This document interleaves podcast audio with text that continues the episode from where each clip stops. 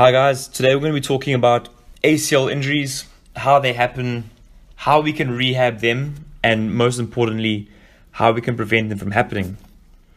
So, we're going to touch on a few points, primarily the injury mechanisms of uh, an ACL injury, the type of injury that you might sustain, the type of repair that might be required, the debate of repair versus rehab, the stages of repair, and finally the return to play process and how we get you back on the field as soon as possible. So, just to give you a brief overview of what the ACL actually is, um, the ACL or the anterior cruciate ligament is actually a key ligament in knee stability. And what the ACL does is it's attached between the thigh bone or the femur and it attaches down into the shin or the tibia. And what it does is it prevents or locks the shin bone or the tibia from overextending past its natural range of motion. And it also prevents excessive rotation between that thigh bone and that shin bone. Um, the ACL itself is also associated with two other structures within the, the knee, namely the medial collateral ligament or the MCL, as well as the medial meniscus, uh, which is a shock absorbing pad within the knee. Uh, and we'll essentially touch on that a little bit later and why that's important. So, from an injury mechanism perspective, historically you can suffer two types of injuries with regards to the ACL. Number one being a contact injury. So, for example, that would be a direct tackle on the maybe the outside of the knee, or a non-contact injury. And there are multiple ways of suffering a non-contact injury. That's predominantly the uh, greatest um, type of injury or type of ACL injury that that uh, footballers suffer. Uh, this might be anything from a sharp change of the direction or a cutting action while you're running it could be incorrect landing mechanism. So, for example, going up to compete for a ball, being nudged slightly, and landing on one leg at an awkward angle. Uh, or it might be twisting uh, with your foot planted. So, moving to, to press, uh, you take a step, your boot uh, locks firmly into the turf. Um, and your upper body or your uh, center of gravity shifts in the opposite direction and results in that twist. Um, symptoms of an ACL injury. If you or someone that you know might suspect that they might have suffered an ACL injury, um, generally you might hear or feel a pop in the knee. There might be severe pain or swelling in and around the knee itself.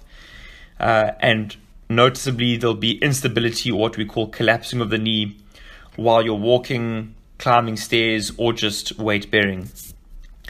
And essentially, with these injury mechanisms, this list of, of non contact or contact mechanisms, as we said, there's two other structures in the knee the MCL and the meniscus. And these are associated with the ACL in terms of injury. So, historically, what's been found is that there's a high chance of damaging both the MCL and the meniscus when the ACL is damaged. And if all three structures are damaged, it results in what we call the unhappy triad and because there's a lot of structure in there, and there might be damage to one or two or even three of those structures, uh, this might disrupt the gliding of the knee. And you might find that you can't fully extend your knee, or you, you might not be able to fully bend your knee, or there might be pain while walking. So, if you have any of those symptoms, um, or you find that potentially there's a locking of the knee, you need to seek medical advice from a doctor or physiotherapist as soon as possible. So, if we talk about the types of injuries, we're going to talk about three today. Number one is a partial tear of the ACL. And essentially, what happens here, the ACL itself is still intact. But if you had to imagine a piece of string and part of the thread is removed or unraveled, but the whole string itself is still intact, that's what we'd be looking at. So, again, the ACL itself is still intact, but part of the ACL might be torn or damaged. Uh, your second type of injury would be what we call the avulsion tear.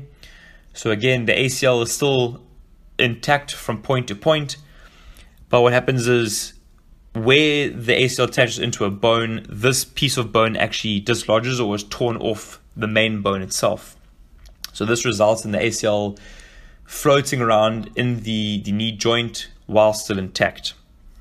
And finally, your third type of injury would be a full rupture. So this would be that piece of string, that piece of string is cut in half, and the ACL is no longer intact uh, or, or lending to stability of the knee.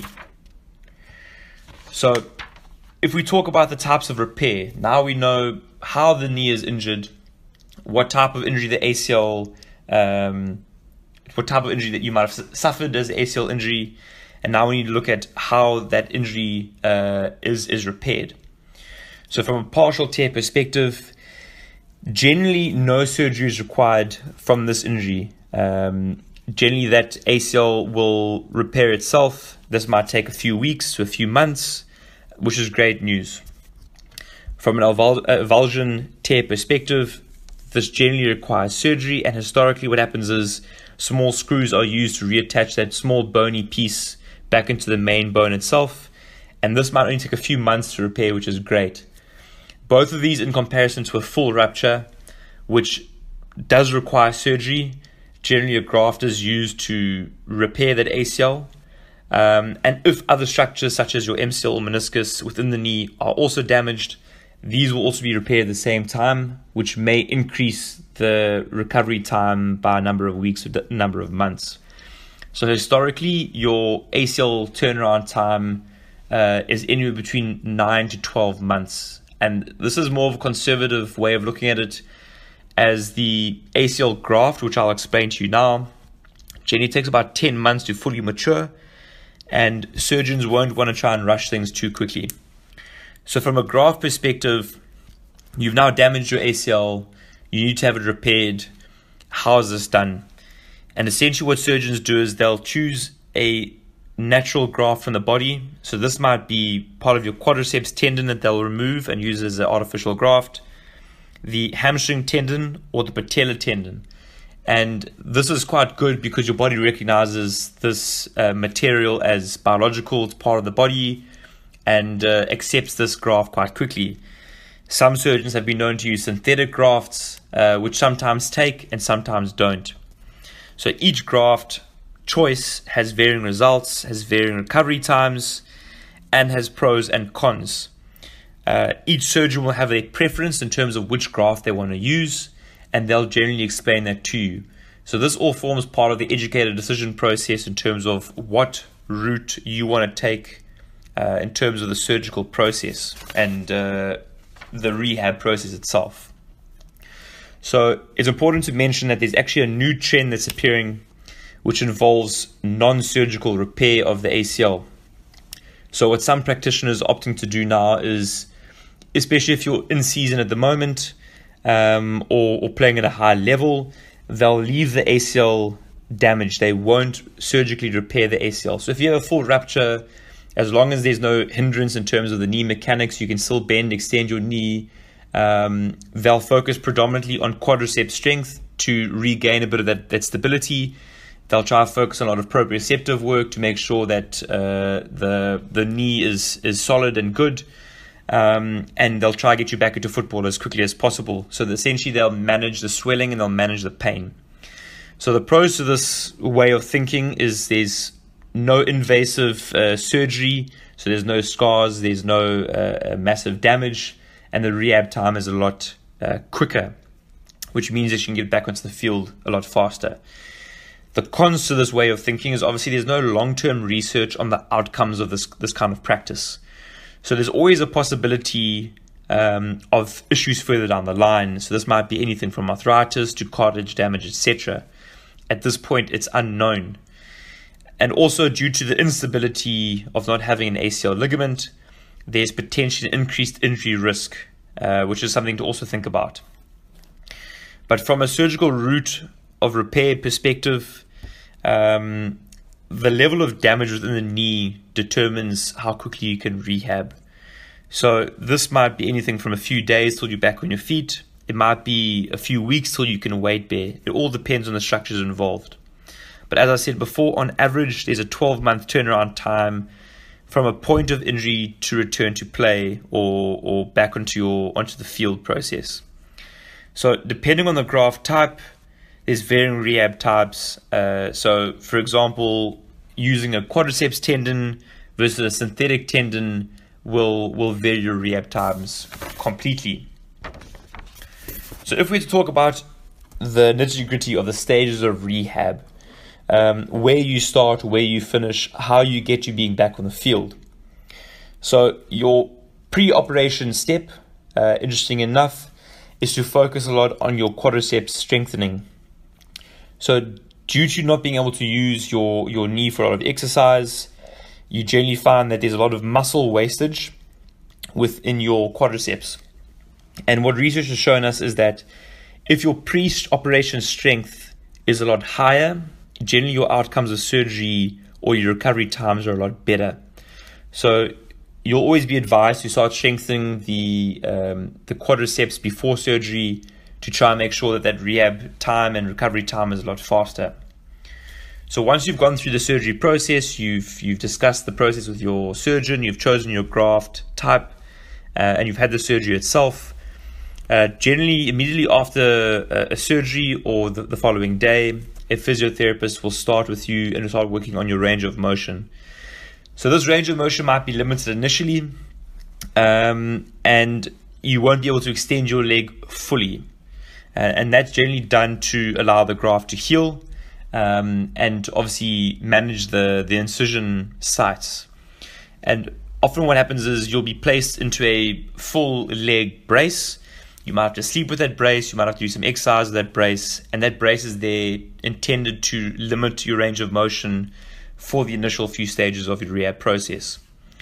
So once you get a little bit stronger, you'll start moving into your basic strength cycle. Here you'll focus a lot on your isometric strength. You won't be allowed to do full extension or extension exercises as yet, as the graft is still not strong enough. But you'll be able to do a lot of weight bearing, cycling, focusing a lot on your glute exercises and glute strengthening, as well as some straight leg raises with the brace on. Once you've progressed through your, your basic strength phase, which might take a few weeks, you'll move on to your intermediate strength cycle. Here you'll be allowed to do limited weighted extension with your leg and with the knee. Um, you'll focus a lot on strength, uh, stretching of the quad, sorry, using your opposite leg. So, for example, lying on your stomach, getting your foot under the injured leg and just curling up to increase that stretch. You might be focusing a lot on walking, uh, a lot of hamstring exercises, and again, focusing primarily on glutes. Here, you'll also do a lot of re education on an injured leg. So, you'll learn to walk properly again, get that mechanism of, of, of walking, uh, or your, sure, what would you, what would you call your, uh, your walking gait uh, up and running.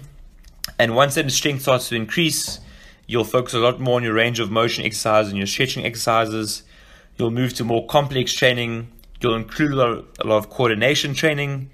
Um, extension exercises will be allowed uh, as long as your physiotherapist agrees with it. Uh, you'll move towards single leg work, so for example, hops and landings, etc. And then finally, you'll progress onto your advanced strength after a number of weeks or months.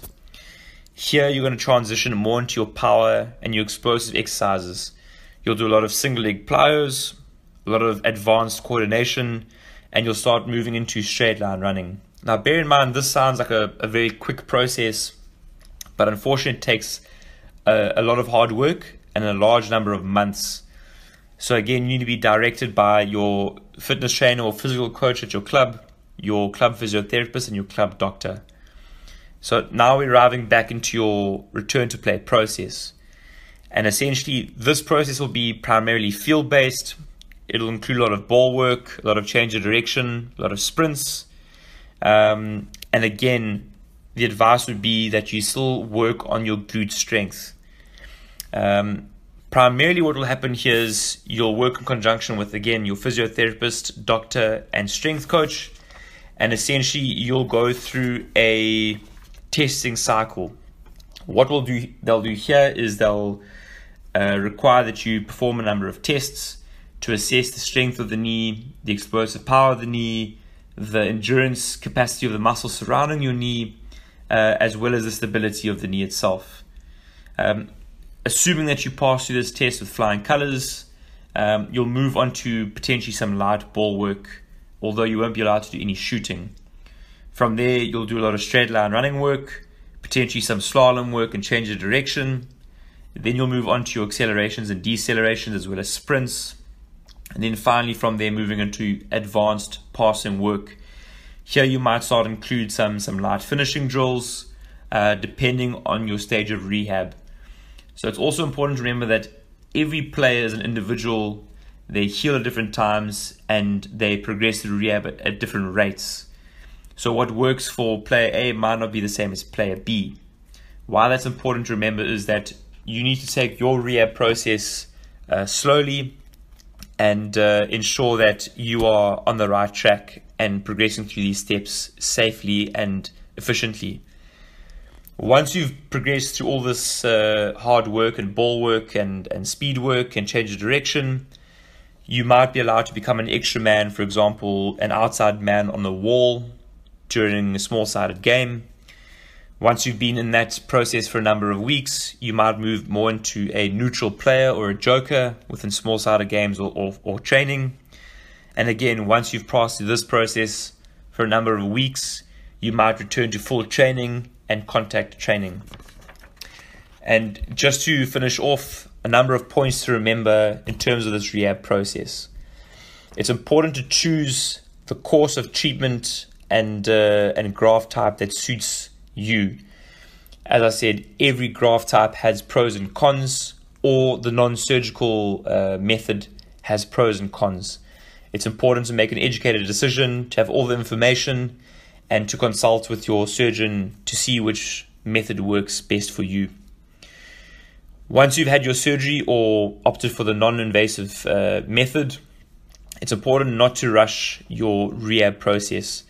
Be patient, it's a long road, and speaking from experience, it's well worth the wait to return back to training and back to playing fit and healthy as opposed to always worrying about re injury.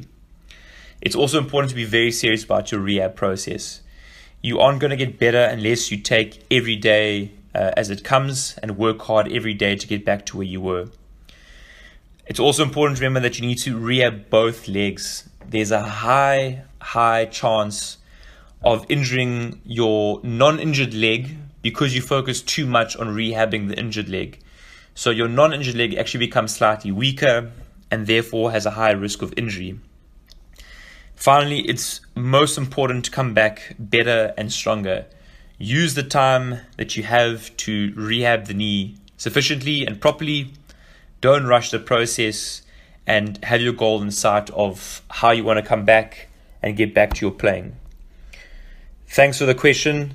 Uh, keep your eyes on the MatchFit Conditioning page, and uh, hopefully, you'll see your question featured next.